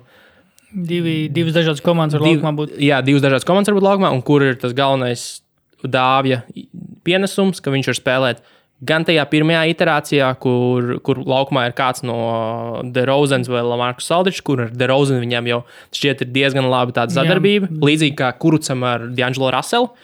Tā ir arī dāvima ar, ar, ar Derozenu, kur Derozens laužās cauri, atrod mm, dāvīdu, nomet, iemet. Un, un, un, un tas būs, tāpēc dāvis šajā ziņā man liekas, ka būs galvenais faktors. Kas, kas ir tie mīnus, ir tas, ka daudz met pustālos, arī tāpēc, ka ir Derozens un Markus Aldiņš. Kāpēc tas ir mīnus? Jo viņš šobrīd to dara nu, nenormāli efektīvi un, un tas, tas strādā. Ir tas, ka Denver ļoti labi sedz to pustālus. Viņi šobrīd ir atļāvuši komandām 37,6% tikai. Kas ir, ja viņi varēs uzlikt kaut kādu bišķiņu, bišķiņu pretestību mm. šajā aspektā, tad tur San Antonio var nākties pievērsties kaut kādai ekstrēmākai situācijai un spēlēt. Kā kādreiz, varbūt, nekā, nekā, mm. nekā tur turpināt barot mm. Lamarcus Aldriču. Un, tad, un arī tad pastāv iespēja, ka, ka dāvis būs tajās rotācijās un, un dāvis tur daudz ko veidos. Un, nu, jā, nu, vienīgi tas, ka viņi ir švaki arī švaki bumbu zem groziem lasa, nu, viņiem nav normāla centra. Jakobs. Un, Jakobs, nu, nav, nu, viņiem nav, viņi ir pietiekami īsi un, un, un bez tāda baigās spēka. Pilnīgs pretstats, nu, jūtas džēzus, piemēram. Un, nu, jā, nav, nav arī zvaigžņu nekāda. Nu, tā, nu, Lemārks Aldričs, kurš ir Lemar. uz pēdējām kājām, Demārks Derozens, kurš arī ir, nu, tas nav superzvaigznes. Zvaigznes. Tur vajadzēs cilvēkiem daudz ko pierādīt, un, un, un, un mazliet par dāvi. Mazliet par dāvi. Tu zini, ka dāvis ir uh, labākais savā, savā komandā tieši on-off reitingā. Tu man pagājušajā teici, ka viņam aizpagājušais, ka dāvāts vispār ir viens Dā, no labākajiem. Dāvāts ir pirmkārt top kombinācijas. Nu, teiksim, spēlē kombinācijās, visas ir, kur dāvāts piedalās, ir topā. Jā. Un, un dāvāts, kad viņš ir laukumā, pret eh, produktivitāti, kad viņš nav laukumā, tā starpība ir 11, uh, 11 punktus 100 uzbrukumiem, mm -hmm. kas ir labākais komandas rādītājs. Nākamais bija kaut kāds 7 vai 8, 7. Kaut kā, man liekas, Laudričam vai, vai kaut kā. Nu, nav pat būtiski, bet tas, ka uh, dāvis ir Dāvs spēlēja ļoti lielu lomu, Dāvs bija labākais snipers ilgu laiku. Viņa joprojām nav īpaši samazinājies. Tas pret, metienu procents, kas ir 42,9 pēdējo reizi, es paskatījos. Jā. Un, un, un, Nu, jā, nu, vidēji spēlē šogad, vidēji spēlē šogad bija 21,5 minūtes laukumā. Domāju, ka tas varētu arī tā noturēties. Nu, vai nu tā, vai vairāk. Katrā ziņā, ja Rodionam tās bija kaut kādas 16 minūtes, tad es domāju, ka viņas noteikti nekļūs vairāk. Rodēm 16 minūtes. Jā, viņam nav daudz. Man liekas, ka viņam bija turpat ar piekuriem 20. Nē, nav, nav, nav. Es tev varu, es ar nulēs galīgi ko Jā, pastāstītu, bet es viņu sāpes pastījos. Jā, Dāvim 21 minūtes, 8 punkti, man liekas. 8 punkti, Liekas, ka vairāk. 3,5 rebīši. Nu, jā, tāpēc, ka viņš met tos trojkas pārstāvjus. Viņš neko citu īpaši Nu, jā, nē, nedara. bet viņam likās, ka viņš tā kā rezultātīvāks šogad, bet tas, man liekas, baigi. nē, es samalēju, Rodionam ir 20. Viskārtībā Nu, vat, vat, 20. Mm -hmm. Dāvim pagājušajā gadā plēfos bija 16. Jā, Vots atceros, Dāvim plēfos bija 16. Šogad tas būs noteikti lielāks cipars. Mm. Domā, būs situācija, ka Dāvis nezinu, vienā, varbūt vairākās spēlēs iemetīs kādu svarīgu metienu pēdējās nezinu, minūtē. Es paredzu vismaz vienu, vienu izspēli. Es nezinu, mm. viņš iemetīs. Bet, Bet vismaz svarīgu izspēli uz dāvi, mm. kur, kur viņam būs jāiemet izšķirošais metiens. Vai viņš iemetīs, to mēs redzēsim. Jo tas tiek jau visu sezonā šancēts mazliet. būs uh, ap, apsets. Nu, es mm. Antonijā. Paņems Antonijā. Es par to domāju. Es par to domāju. Viņš arī var būt septiņas spēles. Jā, un es šeit lieku septiņas spēles. Bet Še- uz es, ko? Uz Denveru. Tomēr. Denver Es tomēr. domāju, ka mm. uz Denveru, jo, lai vai kā es gribu, lai Spurs viņus apseto, es, man kaut kā liekas, ka tomēr beigās tā Denver izlīdīs, kad arī Spurs nebūs tie, kas, man liekas, metīs, nu, tur ģērbsies pliki līdz Jā. pēdējiem, lai izcīnītu pārvarēto pirmo kārtu. Nu, Galu galā savs laukums arī var būt. Un, un tas savs laukums. Jā, es domāju, ka abas komandas, ja nospēlēs disciplinētu tās savu laukumu spēles, tad Denverai būs tas, tā, tā laukuma priekšrocība. Mm -hmm. Jo, ja nedos to, tad Denverai ir labi cerības uzvarēt. Ja viņi neutralizēs pustēlos, ko, ko Spurs labi, labi un daudz met, un, un, un bez Jokiča un Mārēja kādam vēl būs, vai, nu, vajadzēs uzspēlēt, vai tas būs Harris vai tas būs Milsaps kādreiz, bet vajadzēs. Mm. Vajadzēs uzkapāt. Un Spurs vienīgais turpināt nekļūdīties un izpildīt tos, tos pamats pašus aizsardzībā. Nu, Jokičs ir kaut kā jā, jāmēģina sodīt, mm -hmm. ja, jo citu variantu īpaši nav. Un, un, un jāatgriežas pie stūra trīnīša. ir jāgāzē, ir jāgāzē. Bet vienalga, es domāju, Denveras Nuggets 4-3. Okay. Bet mums būs rītīgi laba sērija. Mums ir paliks pēdējā? Uh, Jā, mēs visam 3, izgājām savu. 6. Nē, austrumos, pagaidi, austrumos. Ko mēs austrumos 8 neapstājāmies? bija, 2, 7 bija, 3, 6 bija. Bija visi visi bija austrumos. Bija austrumos, viss mums pēdējā. Un šī, manuprāt, būs aizraujošākā sērija, jo tas entertainment value te, man liekas, būs cauri, cauri jumtam, jo garlaicīgi točs nebūs. Tas ir OKC pret Blazers. Mm. -hmm. Blazers kā trešā komanda, Thunder kā sestā. Ui, kā nenoveicās Blazeriem. Nē, nē. Jo OKC viņus ir izvazājuši 4-0 regulārajā Oh. oh. sezonā, plus 8,9 punkti vidēji. Abām komandām ir milzīgs spiediens. Blazeriem jau, paga jau no pagājušā gada, nu, respektīvi, šobrīd mm -hmm. viņi līdz šim ir visu attaisnojuši. OKC nu, ir jāpierāda, ka viņu tas projekts strādā, jo viņi arī iesāk sezonu ļoti lēni, Oh. pēc tam saņēmās, un joprojām ir tāda, nu, komanda uz, uz vienas kājas, mm. jo nu, viņi noturējušies ir uz tikai vienīgi uz aizsardzību. Jo Portlanda ir pretējs gadījums, Portlanda uz uzbrukumu ir izvilkusi. Portlanda ir trešais labākais uzbrukums līgā. OKC ir ceturtais labākais, ceturtā labākā aizsardzība. Abiem kaut kādā mērā trūkst daži svarīgi gabaliņu, Jā. jo, jo Portlandai tas ir Nurkičs, OKC tas ir tas pats uh, Robertsons. Nu, grūti, grūti spriest. Viņš tik maz šogad spēlē, ka tu Nē, nu, viņš jau nav vispār spēlējis. Vai- No Andrēja jau nespēlēja. Viņš, man liekas, preseason uzspēlēja. Domā, neatceros. Pat, nu, tāds bija, viņš Oficiāli noturējās. viņš spēlē, nav spēlējis. Viņam pat nerāda, Mēs ka pat viņš nezinām, kā tā atgriezīsies. Komanda būtu ar viņu un Paulu Džordžu. Mm, Nezinu, bet man liekas, ka viņš tomēr būtu noderējis, nu, viennozīmīgi. Un, un, un Ne jau aizsardzībā, ko tu viņu vēl ar aizsardzībā tā baigi pielikt. Vai un uzbrukumā viņš ir ļoti nekāds nu, stabilitāte, kad, kad, kad tu vari paļauties. uz Kaut paļauties. Jā, Ko, ka kaut tu, kādā tur pēdējā uzbrukumā nosaka viens uz viens kaut ko. Nu, ka piemēram. nav, ka nav Džordžam viss jāsadz, Nu, jā. vai Vēsburkam visu laiku viss jāsadz. Tas jau, nu, kā noņem tos divus, un tur arī bišķiņa, nu, Stevens Adams ir krūcaisars. Stevens Adams, bet Stevens Adams nesēs, neseks Lillardus un, un CJs McCollums, mm. ko Robertsons var darīt. Un, un, un, un jā, OKC, man liekas, arī būs milzīgs, nu, tāda expectācija no šī visa, jo viņiem ir nenormāli viegls zars uzkrits. Ja viņi uzvar šo, viņiem pretī ir vai nu Denver vai Spurs. Ah, jā. Un pa lielam, nu, tā ir tāda vieglākais ceļš uz, uz konferences fināliem. Nu, vieglāk nevarēja tajā galā dabūt. Mm -hmm. un, un tas vēl ir papildus. Jo, jo nu, Portlandē, protams, ir tas pats, bet es teiktu, ka Portlandē kaut kādā brīdī apzinās, ka nu, tur beigsies tas pasākums. Nu, jo CJs Makaloms ar Damienu Lillardu, es nedomāju, ka paliks ilgi kopā vairāk. Mm -hmm. Un uz tā beigu nākotnē ar tie var uzbūvēt. Jo viņi, nu, viņi ir labi spēlētāji, bet pat, vai tā viņu kopā būšana ir liederīga?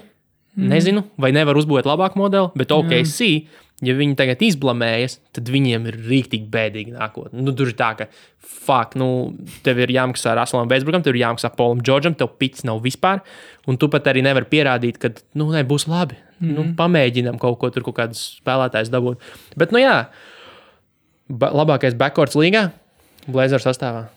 Nu, man liekas, ka viņi spēlē pārāk līdzīgi, lai viņi būtu nu, labākais backwards. Nezinu, piemēram, Karijs un Tomsons. Tomsons ir vienkārši, vienkārši bez, ne, bez dribla, bez vispār bumbu pieturēšanas. Vienkārši met Karijs spēlē bumbas, lai piespēlē metroiks no dribla. Atēma, Kalums un Lielats, viņus vienkārši, viņiem abiem vajag bumbu. Viņi nevar, principā, Nu, Kalns pēdējā laikā arī diezgan vienkārši stāv un, un gaida bumbu. šut. Nu, jā, diezgan daudz. Bet Nu, viņš tā, ir- nu, uz visefektīvākais, Uz acīm skatoties. Visefektīvākais, nu, viņš arī ir ar bumbu, man liekas. Lielārs vispār bez bumbas ir diezgan. Ko tu viņi darīs? Bet, nu, jā, bet nu, par to ir jau, man liekas, jau man liekas, vismaz divas sezonas runā par to, ka nu, Lillards vistic, nu, Lillards visticamāk paliktu. Bet, nu, Makalams, tad, ja iet, tad Makalamam būtu jāiet, laikam. Bet Ah. es Makalam kā baigot tādu, nezinu, zvaigznes, viņu īsti neredzu arī. Maks viņš ir, Maks nu, Čāls ir, bet, nu, Nu, viņš ēnā, viņš ir paliek Jā. visu laiku. Tur viņš viens, viņš viens, viņi viens otru nomāca. Nu, Jā. viņi vi- citās komandās, nu, atsevišķi katrs savā komandā, viņi būs daudz, daudz man liekas, liederīgāki. Mm. Jo Mhm. šobrīd tas tāds, jā, tev ir divas, viens un tas pats reizes divi. viens A, Un, viens un, B. un, starp citu, viņiem nav nemaz tik ļoti nokritusies tā, tā uzbrukuma produkcija. eh, Bez kopš- Nurkiča? Jā, Bet cik tad ir daudz spēles bijušas? Uz desmit maksimums. Ne? Nu, jā, bet tas ir tāds pietiekami liels sample size, manuprāt. Nu, es gaidīju trakāk, jo skaidrs, ka viņi bija viena no tām komandām, kas ļoti daudz pikēno parādās. Paļāvās Nurkičs ar, ar, ar Lilārdu, abi Jā. divi, vai nu viņiem bija tie, tās trakās izspēles, ko neviens nevarēja nosakt, mm kas ir vai nu Nurkičs aizskrien viens pats uz, uz brīvu, brīvu līniju, vai, vai Lilārds iziet cauri. Un, un, un jautājums, vai kā. Nu, skaidrs, ka ar Kanteru to nevar spēlēt. Viņi ir Zaka Kolins spēlē, man liekas, tagad. Nu, vairāk izmanto viņu. Nu, viņi, viņi arī mazāk pikēnos par griežu tagad. Jā. Jo, jo vairāk, ir, vairāk ir vienkārši viens uz vienu, un, un tie mēģina maukt cauri. Nu, vienīgais bonus, ka Kanters mm. praktiski nekrīt ārā nu, rebīšos. Viņš plus mīnus tikpat, cik Ņurkičs vāc. Viņš labi vāc uzbrukuma rebīšu, Jā. kas ir tev dod vēl papildus iespējas gūt punktus, bet Kanters ir rītīgi sūdīgs aizsargs. Nu, tas ir Kanters. Kanters ir mīnus aizsargs. Un, un, un tas vispār nav liederīgi šajā sērijā. Bet ne, varbūt viņam būs kaut kāds personal vendetta, varbūt par OKC, tomēr BBC komandu. Varbūt viņam viņš būs motivēts, jo viņu pēdējais, kad viņš spēlēja OKC, viņu nelaida laukumā plēfos, jo viņš bija nelietojams plēfos. Veci- Man liekas, būs kaut kāds, varbūt, motivācija tāda. Vecīt, viņš, Ja viņi uzlaidīs, protams, Portlandā laukumā plēfos. viņš metieniem zem groza, nu tā kā tajā, tajā restricted area, nu, Jā. kas ir pie, zem paša groza, laiž 65,8% uz, Ā, nu. uz kaut kādiem 15 metieniem, pret ko, viņi izmet, ko pret viņu Nu, izmet. piemēram, um, Stevens Adams nu. laiž 61. Tas arī daudz ir. Tas ir, nu, tas ir vairāk, bet tas ir. ā, Ja tu paskatīsies to sarakstu, tas ir miles away. Pagaid, bet tas ir tas pats stats, kur Favors ir pirmajā vietā ar 50%. Ne, taču. Es nezinu, kur tu skaties. Uh, jo tu vari nu, skatīties, varbūt visu nu, sodlaukumu. Se, s- ā. Bet, bet es, Ā, es skatos, ok. okay. to, kas ir tieši, nu, tieši Skaidrs, tā kā jā. Mhm. restricted area, tas mazais Mhm. aplīts, Jā, jā, kas kur ir var- nu, kur uzbrukuma nu, piezīme. pilnīgs lejaps palielam. Jo, jo nu, zem sodlaukums vēl būtu tā kā uh, arī tur āķīgi paint, var iemest. nu, jā, nu krāsa. krāsa, jā. Vecā labā krāsa. Un, un, un, bet Thunder aizsardzība, good luck pārspēt to. Un, ak, Dievs, kā es gribu redzēt, kā Pols, Džordžs un Rasels Vēsbruks visu laiku apbižos Lillardu. Mm. Vēsbruks, visas tās spēles, ko viņi ir nospēlējuši, uh, man, kur man bija mans stāsts? Jā, vo, viņi ir pirmkārt, abi divi ir fiziski pārāki par tiem diviem. Un Vēsbruks vienkārši met pāri Lillardam. Viņš vienkārši stāv, pastāv, paskatās un pārmet viņam pāri. Mm -hmm. Viņi ir nospēlējuši četras spēles. Vidēji Pols Džordžs 38 punkti, Rasels Vēsbruks 29 punkti. Jēzus. Un Westbrookam pats sezona bija diezgan, nu, ja neskaita to, ka vidēji triple double, bet drausmīgi. Un te viņš 29 pret viņiem met. Yep, tur ir, tur ir good luck. Jā, bet, Viss. uh, bet tas ir tas pats, kas pagājušajā gadā Portlandē bija pret Pelikāniem. Viņiem arī bija Pelikāniem pretī Drew Holdejs, liels aizsargs. Viņi Jā, vienkārši visu apslāpēja. Visu viņi nevarēja neko izdarīt pret lielu aizsargu. Un, kā, un, nu, vienīgais, vienīgais mīnus standarta gadījumā ir tas, ka viņi to nu, joprojām nevar iemest rīni. Rasels Vēsbruks met 29% ar 5,6 vidēji spēlē izmestiem. Oh, God. Tas ir ļoti slikti. Nu, bet es Viņam jau domāju, tā, visas procenti ir slikti. Viņam liekas, kaut kāds jā, 40, 25 un 7. Viņam sodiņš šogad 65 kaut kāda procenta vispār. viņam, vis, viņam viss ir sūdīgi. Viņam efektīvā nu, field goal, field goal mm. procents ir kaut kādi 46, kas jau ir uzlabojums no 42 nu, sezonas sākumā. Jā. Bet vienalga tas ir krietni zemes, ja Polam Džordžam ir 51 un augstāk procentu. Un, nu, jā, nu, Pols Džordžs, ja Polam Džordžam būtu ļaus būt līderim, tad, un Rasels Vēsbruks redzēs, ka viņam neiet un, mm. un netaisīs sūdzes, un tā kā tagad iedos piespēlē Pols Džordžs, iemet game, un Jā, nevis pats pamēģina uzmest. es, es ticu tam, ka viņi nesačakarēsies, nu, neuztaisīs kaut kādu, "Ah, es gribu būt čempions. Viņš varēs to darīt. Viņš to varēs. Viņam būs laika. Viņam būs četras spēles, kad to vienā spēlē izdarīt, jo viņš tur nu, nav variantu. Lillards pilnīgi neko nevar izdarīt. Pilnīgi ne postā, ne ārā uz perimetra. Viņš nekur viņu ne, mm. viņš ir. Nu, es varētu, Jā. es varētu, O, o, o. es varētu tikpat labi nosekt uh, Vēsbruku, cik Lillards. Ok. Easy, easy Ok. okay. game. Tāpēc es domāju, ka visiem liekas, hmm, šis, šī sērija būs ļoti interesanta un gara. Nu, nu. 4-2 maksimums. Jā. Maksimums. Ja, Jā. ja Portlanda kaut kā uz haļāvu tur, nu, ok, sī atkal kaut ko. Es Kaut kādu sūdu uztaisīs, vai vēl kaut ko. Bet es, es domāju, ka būs 4-1 realistiskāk, bet 4-2 būtu tāds. Tad es gribētu redzēt 6 spēles šajā sērijā. Jo tur būs dusmīgi, tur būs dusmīgi cilvēki, tur viens uz otru būs dusmīgi. Mm. Un būs ļoti daudz viens pret viens spēles. Šīs nav komandas, kurām patīk piespēles dot. Viņas neaizraujās īpaši ar piespēlēm, un, un tur būs viens uz viens, un visu laiku būs dueļi viens uz viens. Kas, nezinu, varbūt kādam nepatīk, bet būsim reāli, es labāk skatos tā, nekā tādu bezsakarīgu pasošanos apkārt pa pasauli. Jo, jo, jo, jo nu, kāda Nu, jā, taisnība. Nē, nē, man, man liekas, ka šis būs, būs interesantākais. Tā kā jā, duels, pirmās spēles īstenībā baigi laicīgi. Sākas ne šonakt, bet nākamā Sestdien. Sestdienas. 9.30 ir nets, nets spēle. 9:30 9.30 vakarā. Yep. Jep, Latvijas laika? jep, jep. jep. Rītvakar. O. Ai?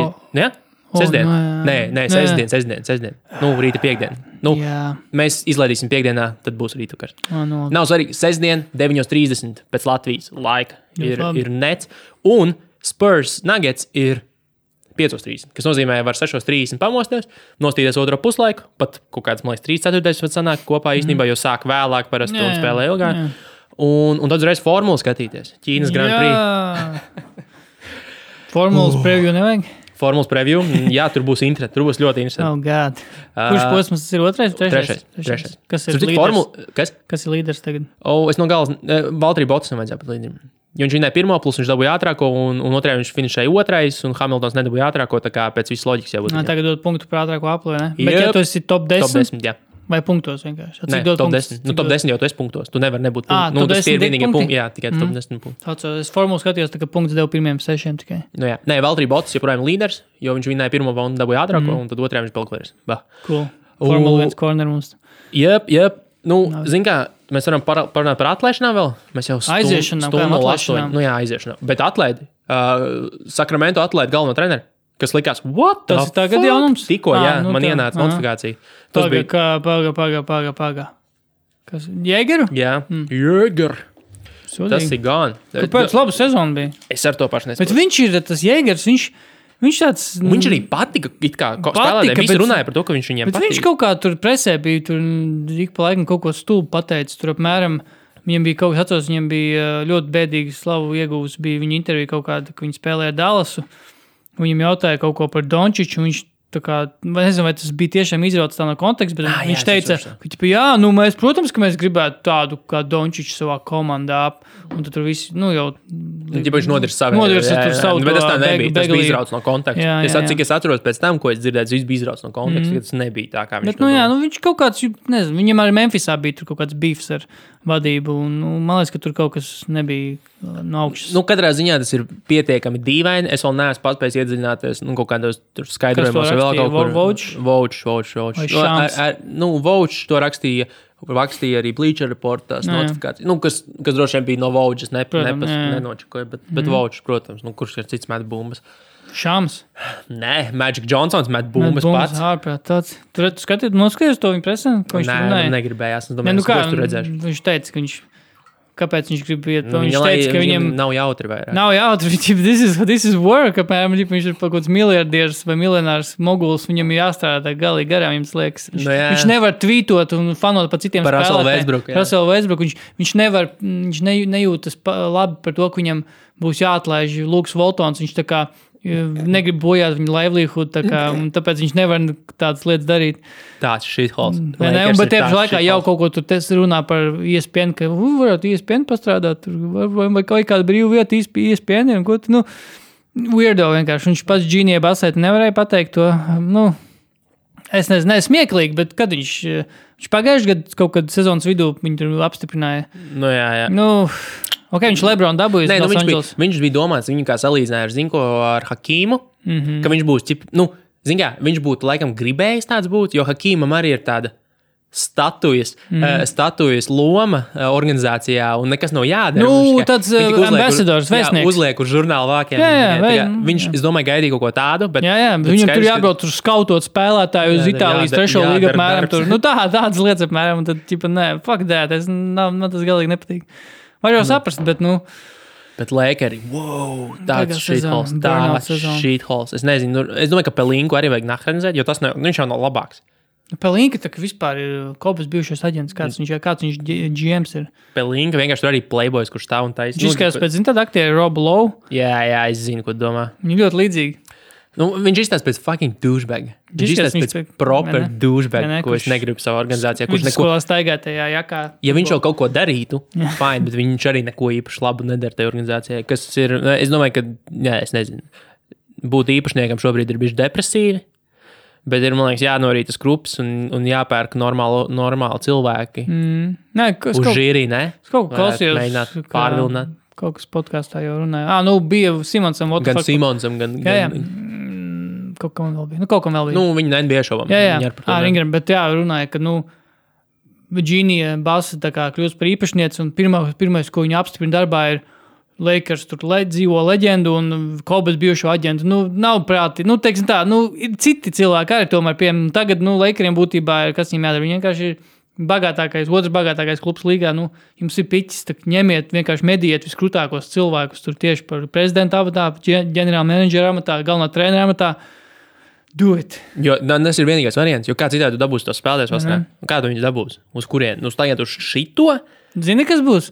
Viņi paņems galveno treneru Jēgeru.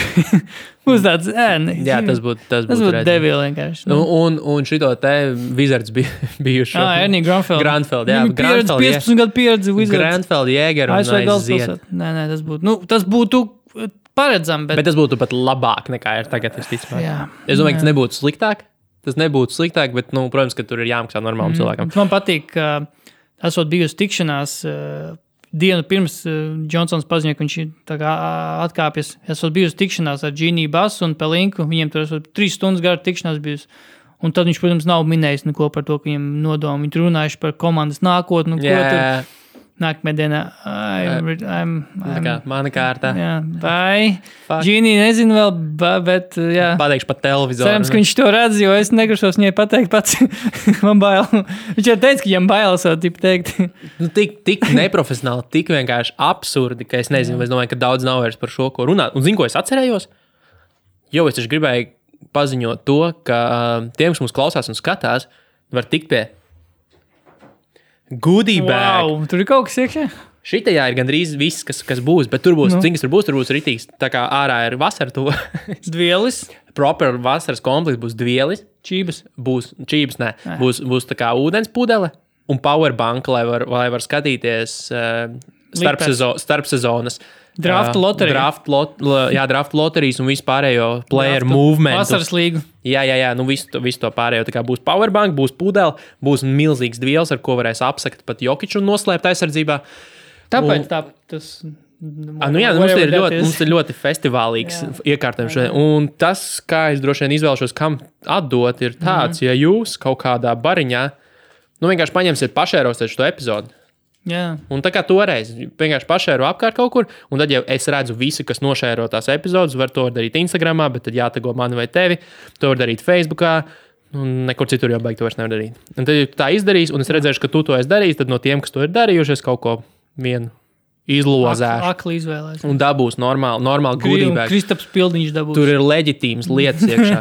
Tā kā, Ne- ja tagad nejauši. dabūs Pildiņš, tas nav sarunāts. Nejauši. Nejauši Kristaps Pildiņš dabūs. Not scripted. Bet jā, visādi citādi. Oh, laižam iekšā plēfos, un tad jau tiekamies kaut kad starp posmā. Un gan jau kādā starp posmā, pirmajā Kaut kārtā kāda brīvdiena. būs. pieslēgsimies. Jā, jā. Vai Noteikti. apkopot kaut ko. Jā. Davai, paldies, klausījāties. Laižam! Čau!